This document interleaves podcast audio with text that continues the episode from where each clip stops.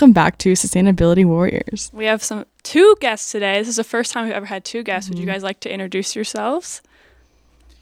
My name is Micah Kiel. Do you need more than that? Yeah. You're like your title at Ambrose. I'm a professor in the theology department. Mm-hmm. Been here since 2007. oh wow. Nice. And I'm Matthew Coomber. I'm also a professor here in the theology department, and I've been here since 2011. Nice. Nice. Mm. Very fun. So this is exciting though. We've never had two guests before. Mm-hmm. Yeah. So it'll be a fun dynamic. sure how it would work. Yeah. Yeah. Be the last time. Biblical scholarship in stereo. I'm st- Oh my gosh. um, um so we'll start with some fun questions for you guys. So our first question is, what is your favorite bathroom on campus? I think we might have the same answer. but the uh, the the one outside the the chapel is usually Oh. Oh. usually my my go-to. Yeah, that one's nice. Good lighting, airy atmosphere. It's a good place. My favorite bathroom, though, like of all, Concordia College in Moorhead, Minnesota, where I did my undergrad. Oh. on the lower floor of the library, there's just this. It's superb. Like- It's like old plumbing, so that there's an aesthetic Oh. appeal to the sinks and the toilets and everything. It's, Oh. so it's more about how it looks than like comfort. Yeah. Yep. Yep. Absolutely. Interesting. Old bathroom. Hmm. Nice. I like that. Well, our next question, we're going to save our favorite one for last, but if you guys could be an any animal, what would you be and why? I, I'm going to be really boring, so I'll go first. Human.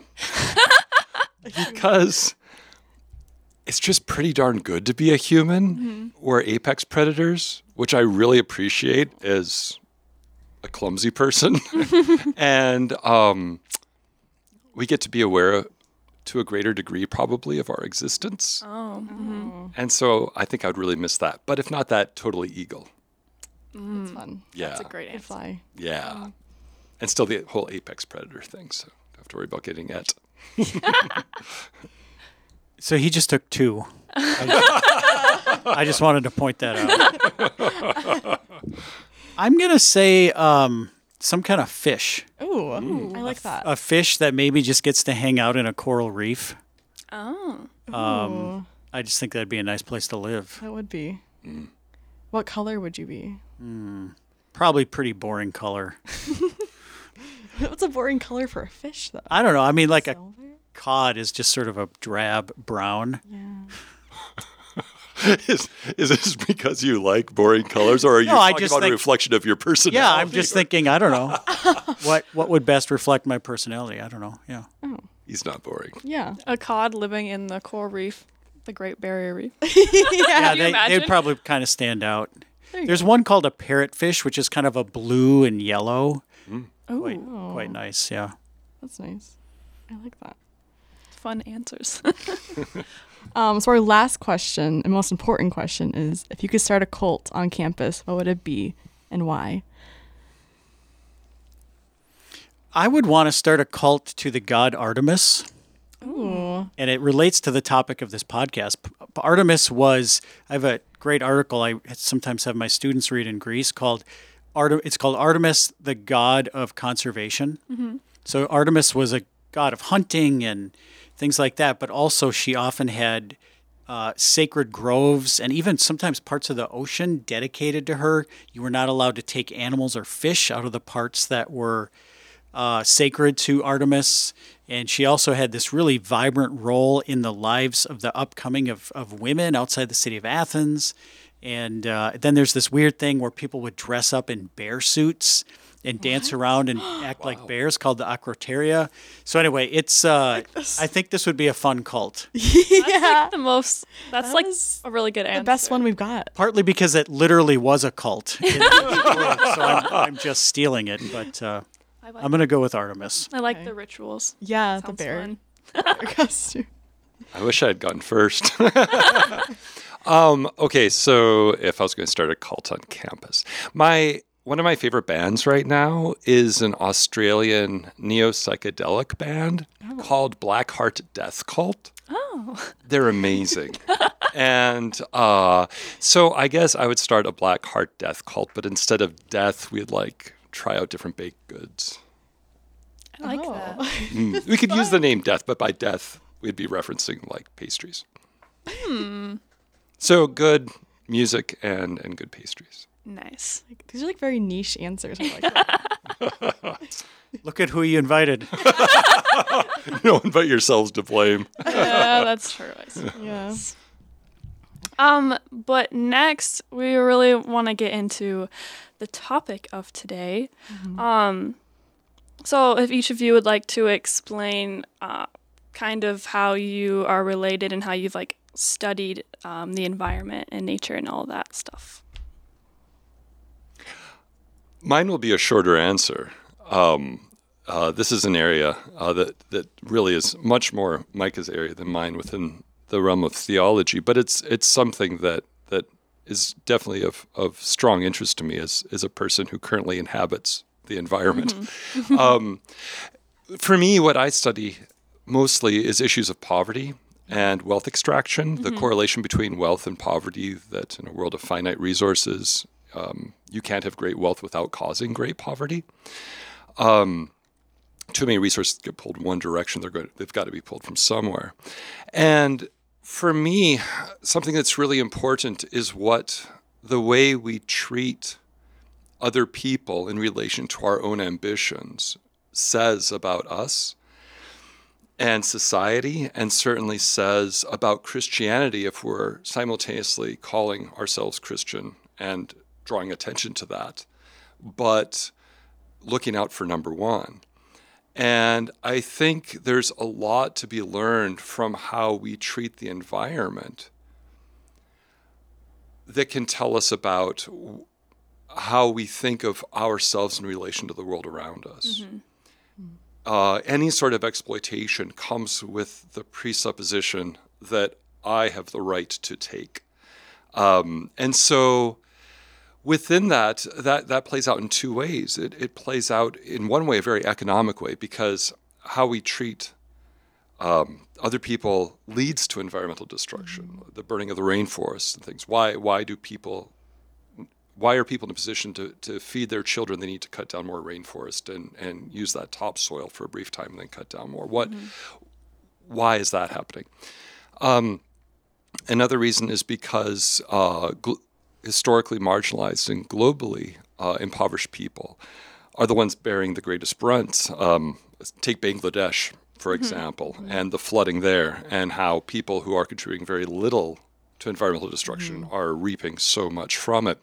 But then even our cities, and look where trees are planted and not planted. Look where there's areas where people can find cool and areas where people are dying of heat stroke. It tends to be um, the poor areas of the cities or the areas of the cities where the factories have been built next to because that's where the poor people are and they don't have as much of a voice. So that at least kind of hits hits the ball from the plate of where I'm coming from. These things obviously go together. Um, some people use the phrase environmental racism, right? yeah. Talk about what's happening and how different parts of the earth feel it um, in a way that's not balanced be- because of wealth, right? Yeah. And um, but also Pope Francis says that we need to always hear both the cry of the earth and the cry of the poor. Those two things go go right together. They're they really can't be separated in a in a way. Um, I got in. I mean, I've always been um, spent a lot of time outdoors and been interested in the natural world, and um, but I got into this in terms of my own scholarship and research about seven or eight years ago. I was about to embark on a sabbatical, and I had been wanting to write about the Book of Revelation, but I wasn't sure what or how. But as I was reading Revelation and just was struck by how much it talks about the natural world. Mm-hmm. And it uses the word earth, for example, I think 82 times, just oh, wow. more than any other book in the whole Bible. A lot of what happens to the earth in Revelation is, pretty, is negative. It gets mm-hmm. burned and destroyed, eventually thrown into a lake of fire, and is, never comes back. But I thought, okay, I want to try to grapple with this and write something about the book of Revelation and the environment. And my wife thought I was crazy. she might have been right, but um, so that led to a whole kind of. I wrote a book about it. I presented several papers at um, at conferences over the years about it, and so it's been um, a big part of what I've I've taught about it quite a bit now too. So it's it's been something I've been working on quite a bit and have really found to be um, a a meaningful way to think about ways in which study of scripture, ancient texts can have some kind of relevance to mm-hmm. our world today. So Yeah, I saw it was about apocalyptic ecology. Is that a term that you coined yourself? I, I was- think it is, yeah, Okay. yeah, for better for worse, yeah. yeah. that's cool. You don't think of the two going together, right? So hasn't helped book sales, but What would you define that as then? Well, I guess that the point of it is that in the book of Revelation, there is an ecological message mm-hmm. Mm-hmm. that is positive. You have to do a little bit of work to see it because, as I said a second ago, there's the book is just replete with destruction of the whole universe. Mm-hmm. Um, but when you understand, and this connects with what Matthew was saying a minute ago, when you understand the world that book was written in, what was happening in the context of the Roman Empire to the environment, the kinds of things the Romans were doing in terms of deforestation and animal exploitation and pollution, it the the Roman Empire is an ecological disaster. And so my argument is essentially if the author of that book, whom we call John, he calls himself John, take him at face value, which biblical scholars don't normally do. Um, if John believes in one God and that that God is the creator and sustainer of the universe, and he sees what Rome is doing to the environment, that there's something in him that understands that as evil, as not right, as not what God intends. And he certainly was not an environmentalist by today's standards, but I think he might have had some innate sense that um, things had gone off the rails, that were things were going against God's design, and so that, in a nutshell, is what I what I try to point out. Oh, that's really interesting. Mm-hmm. I've never heard about anything like that before. No. I think a lot of people think our environmental crisis is modern, Yeah. Right. and it's not. Mm-hmm. It's really as soon as we became humans, um, and we have some scant evidence of this. Mm-hmm. As soon as we became humans 10, 12,000 years ago, we started destroying the environment. Um, as soon as we started to have a rational brain, we said, okay, I can go into that forest and hunt, or I can burn the forest down and have the animals run to me, Right. which is easier Yeah. and so um, it's our environmental problem is not a modern technological one is a deeply human one and i think if we don't recognize that we have no hope of ever finding a solution Hmm. I think it's important too that we talk about like how Christianity and like the environment are really related and that mm-hmm. how a lot of like scholars talk about this, but I feel like it's not always taught in church, like in small town churches because I grew up Catholic, like we never said anything about that. I never learned anything about like the Catholic social teachings or anything like that. And I feel like we could create a stronger environmental movement if we focused on that because that is really is what the church is teaching but people just don't know about mm-hmm. it. Why do you think that is? Why we don't teach it? I don't know. I feel like maybe like in small towns it's kind of maybe a political thing sometimes because that's not really like what people think christianity is in like smaller towns mm-hmm. especially like catholicism. But i think that like if we could start just doing it a little bit then people would like mm. understand that it's like everyone's problem and we need to be focusing on it and it's not it is like a religious issue it's not just like a political thing Right. I think, I think you're really hitting on something important there. A lot of times when I engage similar questions with my students, and, and, and parishioners for that matter too, I hear a lot about how, well, you know, church is a place to go and find peace and these sorts of things. And a- absolutely it is. But if that's all that it is, then then that gets really problematic. I, it also needs to challenge. Um, otherwise, we're just in a self affirmation club, Yeah. and and um, we need to be able to push the pressure points. Uh, but that's, I mean, that's scary for a lot of clergy because numbers are dwindling as it is, and you don't want to chase people away. But then there's also conviction, so Yeah. it's complicated. It is. yeah.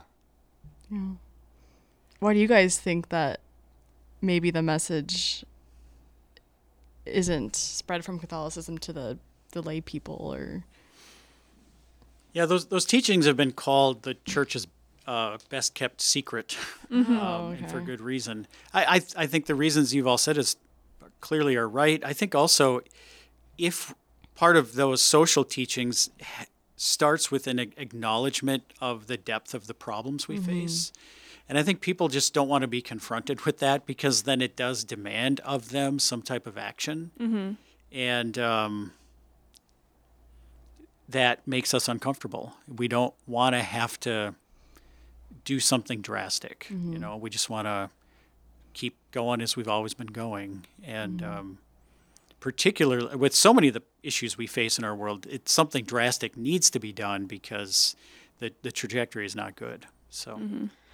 And one thing that makes it so difficult is that throughout history, religion tends to follow society and not the other way around.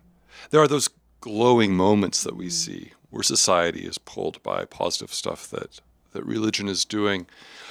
But like when when I hear people talk about, you know, doing away with the separation between church and state and that whole sort of thing, and you know, if, if we could. I, when when I was in um, India in college uh, for a semester, there was a, a person there who was convinced that America was such a powerful nation because it was predominantly a Christian nation, and um, we get we we like I mean we think of God in terms of power, and then we equate that with human notions of power and all of that, and if whenever uh, getting back to the church and state thing, the, the thing that scares me most is that it's not that if we if we religiousify our politics, um, we'll be more godly.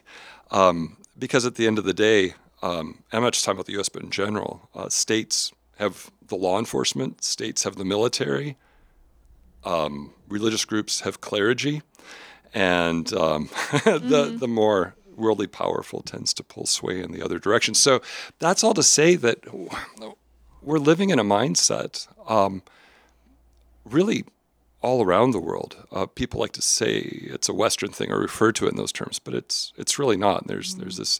I mean, maybe it started and then colonization happened and we exported that, but there's um, this whole idea of what can I get out of something, and I see that reflected in religion a lot. And I, I'm not Catholic, and I'm not talking about the Catholic Church. I'm just talking in general. Um, what's in it for me?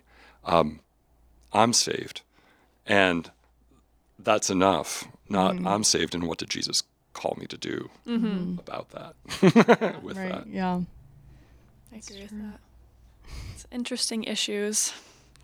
Um, what do you guys think that we should do about like climate change and environmental issues? Do you think it should be like the church's res- or like religion's responsibility to do things? Should it be government? Should people take action on their own? What do you guys think? It's got to be all of those things. I'm, uh, I don't know. I have a lot of thoughts about this, so I'm cut me off. Go ahead. Well, I mean, I, take there are a it. few, th- and I'll, I'll probably lose my train of thought here some point, but a, a few things. I mean, I, I'm I've been ruminating a lot on Dorothy Day. We just read some Dorothy Day in my um, intro course, and she's so skeptical of the ability of the state to ever do the right thing. Right? Yeah. She's a basically an anarchist in a not in the way we often think, but she does not think the state should be the ones in charge. And so often today, progressive people, people who care about the environment, outsource the things that they think need to happen to the government. We just need the right policies. We need cap and trade. We need we need uh, all of we need to let the government have the right policies to fix the problems. And the government can certainly do that and play a role, but it's just um, the the government is is the part of the source of the problem. And so to think that they're going to be the source of the solution to me is just naive.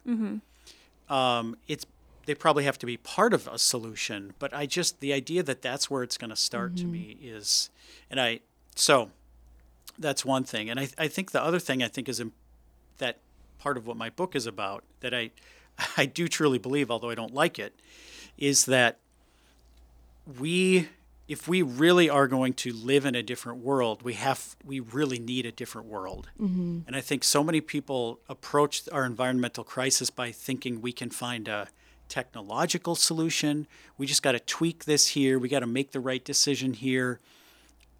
No right? We're on a track that is headed in the wrong direction. Mm-hmm.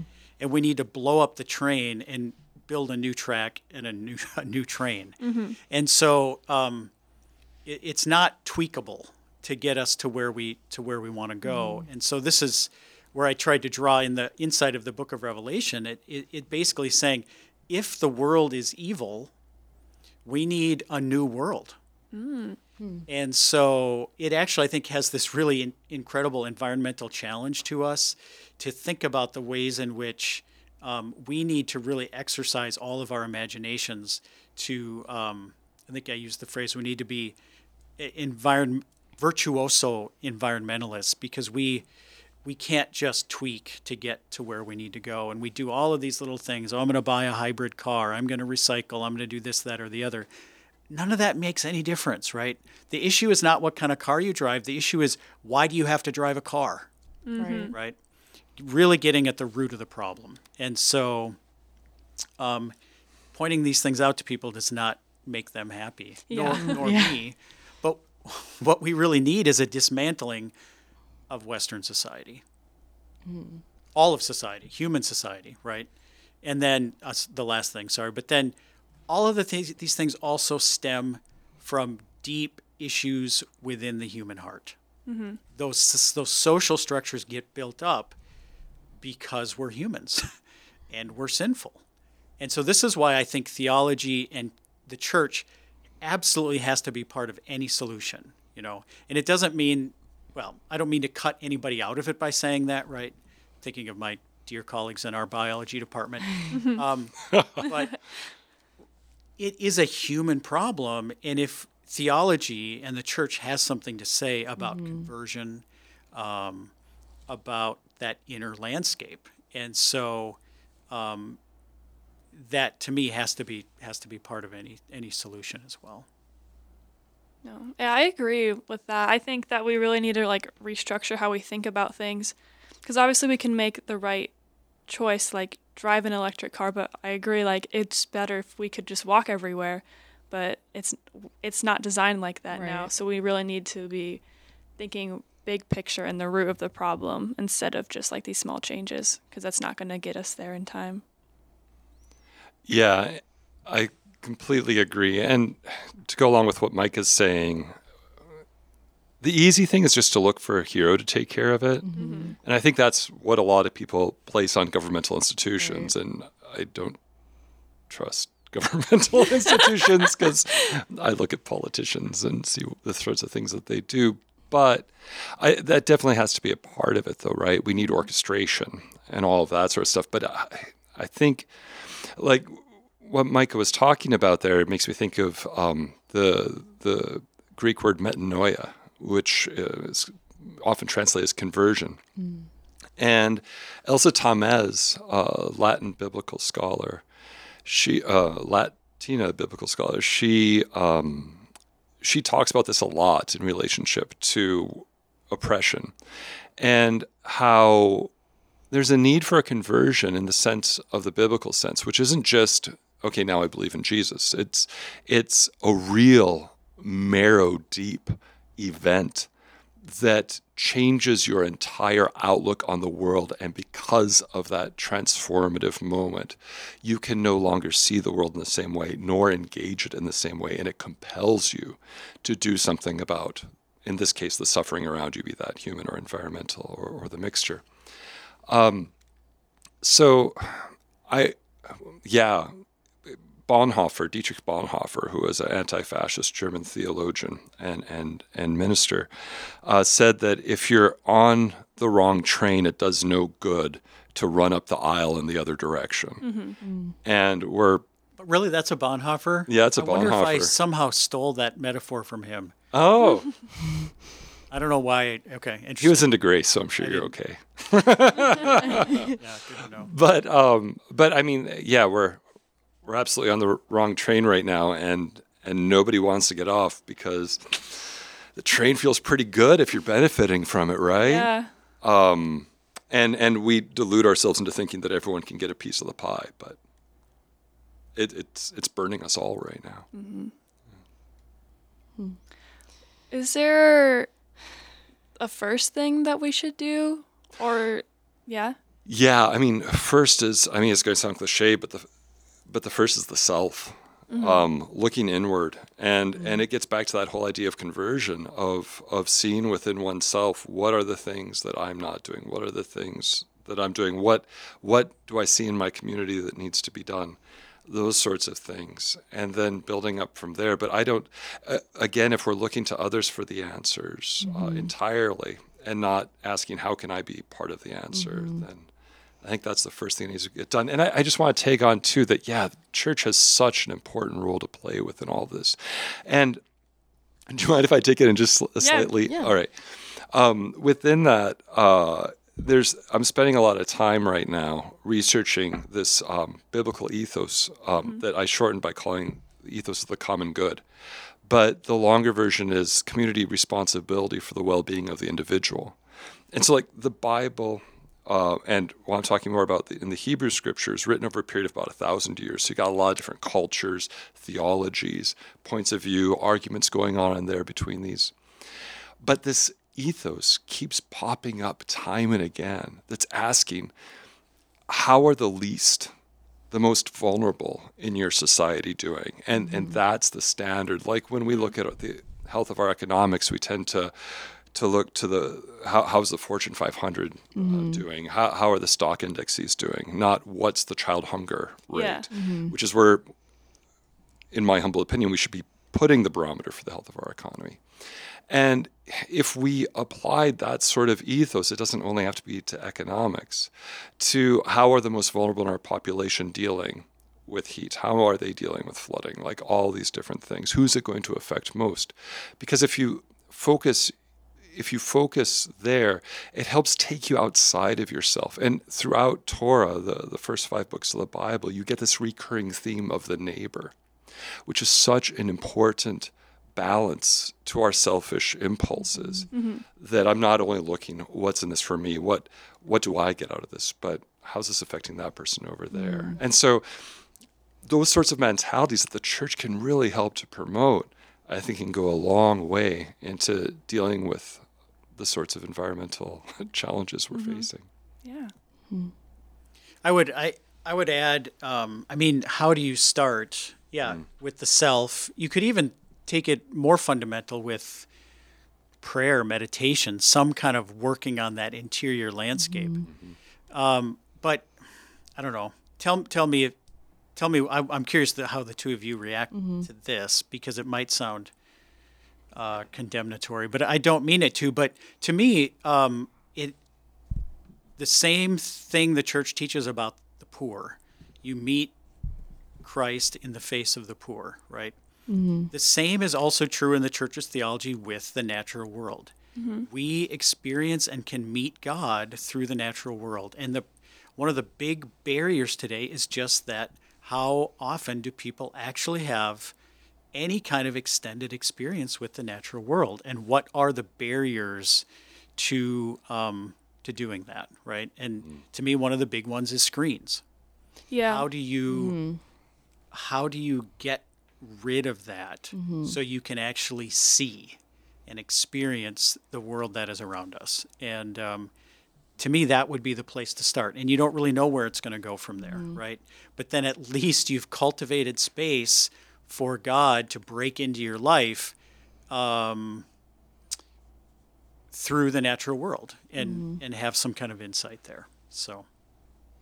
Yeah, I agree. I think people don't go outside enough. Um, Uh, yeah, I just well, I think kind of what we, I think we talked about a little bit in a past episode. Um, I think it was the one we were talking about like um, disabilities and things. How like making a path in in nature like kind of was like people didn't want to do it because it was like destructive to the environment. But then if they did it, would give people access to the environment. And I think that giving more people access to the environment and letting them be out in nature would be more beneficial than a little bit of environmental harm because if the path was wider. So I kind of think that relates to that, that we need to get people outside and make it accessible for people to go outside. Mm-hmm. And I don't know if you can. I mean, you can look at nature through your phone, right? But like, it's not the same. Can you? Yeah. I mean, what is nature though? Father Bud would be proud. he would. Yeah. What is nature? Um, but yeah, I like that you brought up the phones because I even find that if you don't have your phone on you, you're still thinking about like who's texting you, like why, like I want to have it on me. So I want to go places without my phone, but at the same time, I'm still thinking about it. So I don't know where the answer is for that. This is pre-phone, but I remember when I was in my first grad program in Boulder. It was this really hippie university, and um, there was uh, this this guy who would come by where we'd have lunch every day and say, "Hey, what time is it? What time is it?" So Yeah. we'd tell him what time it was. And one of my friends finally said, "Hey, man, like." You can get a cheap watch. Why don't you just get a watch? And he says, "Oh, I don't want to be tied to my watch." And then he said, "My friend said, well, you're pretty tied to us." you know, like we always. It's so hard just to let go of mm-hmm. all the distraction and, and be where we're at. And and with being outside, another really important part of that to this whole conversation and getting away from screens is to be in community, right? Mm-hmm. Because like if I'm in my house, I'm not in community. If I'm sitting in a coffee shop looking at my phone, I'm among community, but I'm not in community. And I think that's a great way to cultivate concern for others is to actually engage with others. Yeah. And that includes mm-hmm. others who are outside of our paradigms, right? Right. The importance of of being in uncomfortable situations mm-hmm. where we don't see eye to eye on something. But with our screens, we can so easily compartmentalize ourselves into our echo chambers. Yeah. Yeah, I agree. I so I'm obviously liberal and I have liberal friends, but like I'll have a theology class and someone will have such a different viewpoint from me and mm. I'm just like I forget that everyone thinks differently than me cuz I'm just in the echo chambers. It's easy to do, eh? Mm-hmm. Yeah, I, that's why I think sometimes social media can be mm-hmm. helpful for pushing like environmental issues, but also not because the people that follow me like generally agree with me, and if they don't, they just like unfollow me. So like, am I really doing anything but like pushing stuff on social media? Is like, is that helpful at all? It's- I don't. It's like a hard thing. I'm gonna I'm gonna say no. And the re- the reason the other reason is because anybody who is exposed to your, I'm sure brilliant, well crafted ideas, um, are only going to be shown them. People who disagree, they're only going to be shown them to stoke outrage. Mm-hmm. Yeah. All of the algorithms are built on engagement. Yeah. And what mm-hmm. engages people more than anything is outrage and anger. Yeah. And so they're going to pop it up into your cousin's feed every now and then just to like push that button and then it so anyway, I'm I have no I'm very skeptical of the ability of that whole realm. I know there are good things that can come out of it. Um, but is it a net positive? Um, i in my book, absolutely no way. Interesting. Hmm. Um, I guess another question, kind of like related back to what we were talking about earlier, is what like is your favorite place or favorite way to experience nature, and like where do you feel like most spiritual in nature? And Laura, you can answer too. or where you feel most connected to nature. I'm trying to think. I have an answer. I can say well. Father Bud always asks us. I know. I I really like where um, I'm somewhere where I can see like the whole sky, so it looks like I'm in a globe. And it just reminds me that like the world is round, and like, cause like in, not that there's a lot of like tall buildings in Davenport, but you can never really like see all the way around you. So I like being on like a top of a hill where I can see everything and there's nothing like in the way. That's what I really like. And that's where I feel like Yeah. it makes me feel small, but like in a good way and like that I'm part of something bigger Mm. and less like self-absorbed. Yeah. Yeah, I've. Well, go ahead, Laura. I don't have a specific place, but I just like places away from like the roads and like the noise pollution and where I can like really focus in upon like the trees moving in the wind and the birds and like just focusing on the sounds and everything alive. Yeah, I mean, I have a long list, but it, the we spend a lot of time in northern Minnesota. So uh, there's there's a lake we go to up there in camp. Uh, we spend a week every year on on Lake Superior, and so Lake Superior is kind of like being on the ocean. I mean, there's Oh, yeah. something about the ocean, just sort of the you just feel this like the pull of the origins of humanity. You know, it's just it really kind of connects you with something that is very powerful. So there's there's always something about the ocean that really does that, and also we're bereft of it here in Iowa. Yeah. So um, I've tried to to take those kinds of things and import them more into my daily life. So when I when I first moved to the Quad Cities, I was very condescending um, towards the environment here. I think, in, in particular, the Mississippi Oh. and and I've tried to embrace the river. I I bought an old fishing boat named Artemis. Um, and starting the cult. um, right now there's one member. My family aren't even members. um, the uh, the just trying to so I spend time on the river. You know, and it's hard. There's barges going by. There's mm-hmm. there's highway bridges over the top.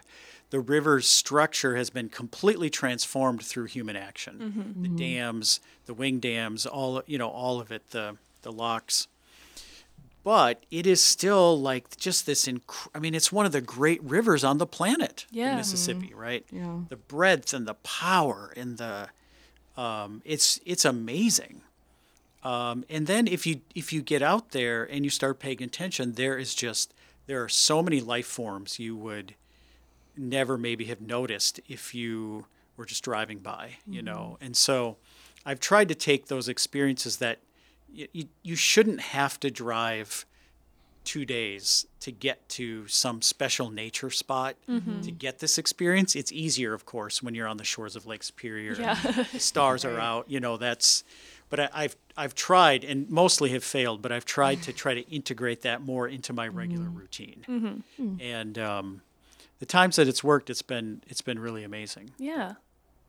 Mm. There's, I guess there's yeah, there's so many places. Like I think of so many locations, and I've I've traveled around the world a lot, mm-hmm. and so there's like a lot of neat exotic places. But the mountains are where I really feel it. I'm I'm a plains boy. I grew up in Fargo Moorhead area. Um, so also the sky, if I can be looking at the sky, like I, I tell my students to watch for me doing this because I, I do it almost daily when I'm walking, if it's a blue sky and oh, in the mountains with the stars, if those are up there. So in, in the ancient Hebrew world, they believed the sky was blue because there was an ocean up there. Um, On the second day, uh, God separates the waters from the waters, the dome above and below. And so I just love tripping out on the sky and like pretending that it's an ocean up there.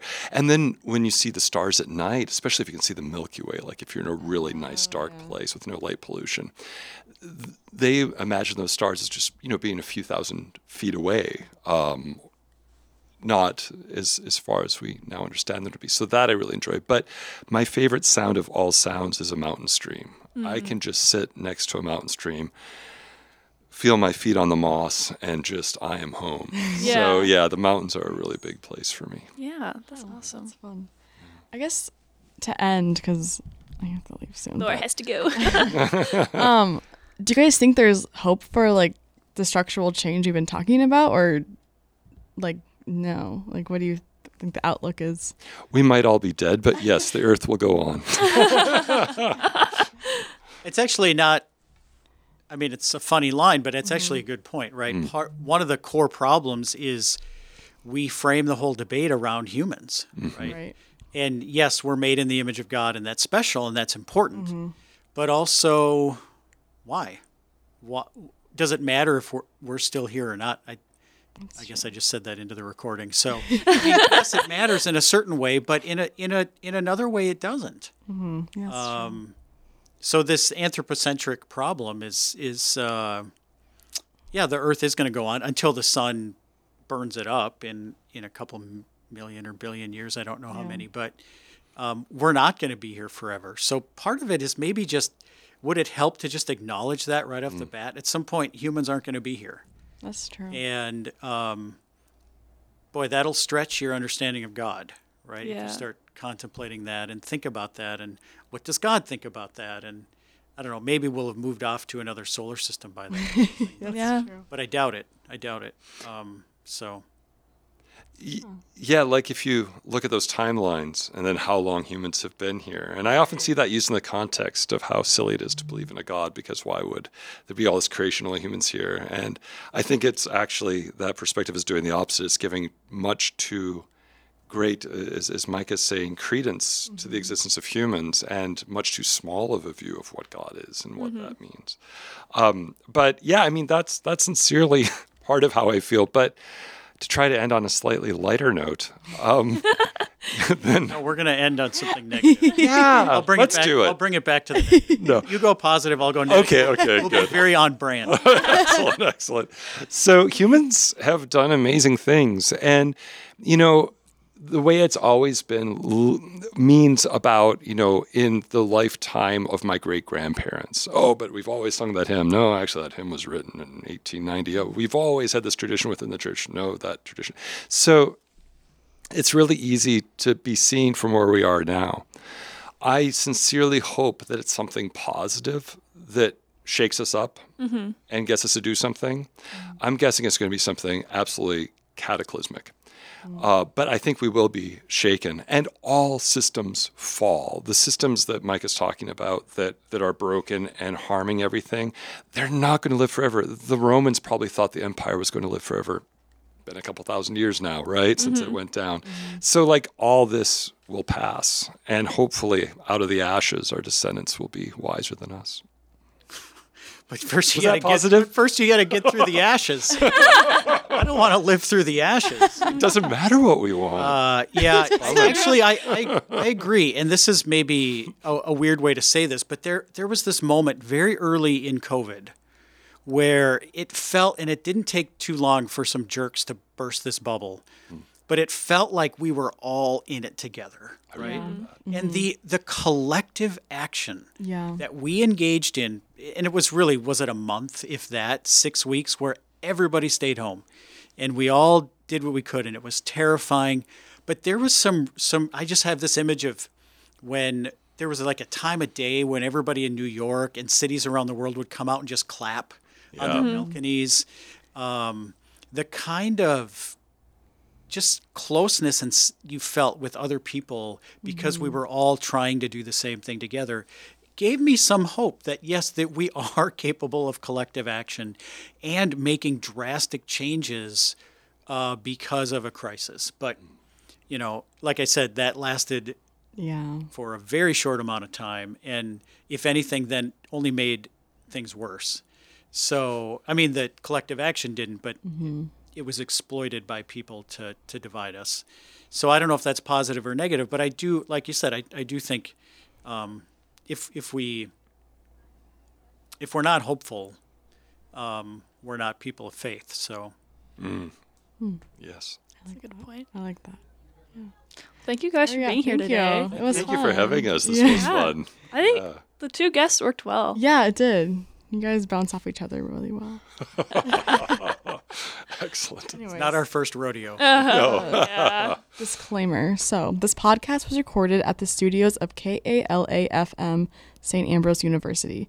Opinions expressed are not necessarily those of KALA Radio or St. Ambrose University. Why are you crossing Nor- your fingers? nor of the catholic church nor of the theology department nor of what else could we add to the Us. list of, We're not responsible for our own opinions at I may change my mind tomorrow Stay tuned. Stay tuned. Well, we have a little catchphrase that we Yes. say. We say go green and go bees all together. at All the right. end. Okay. Not so sure about that. Kind of stuff. Is this part of the Artemis cult? yeah. Yeah, this is a start. okay, three, two, one. Go, Go green green, and go go bees. bees. Bye. Bye.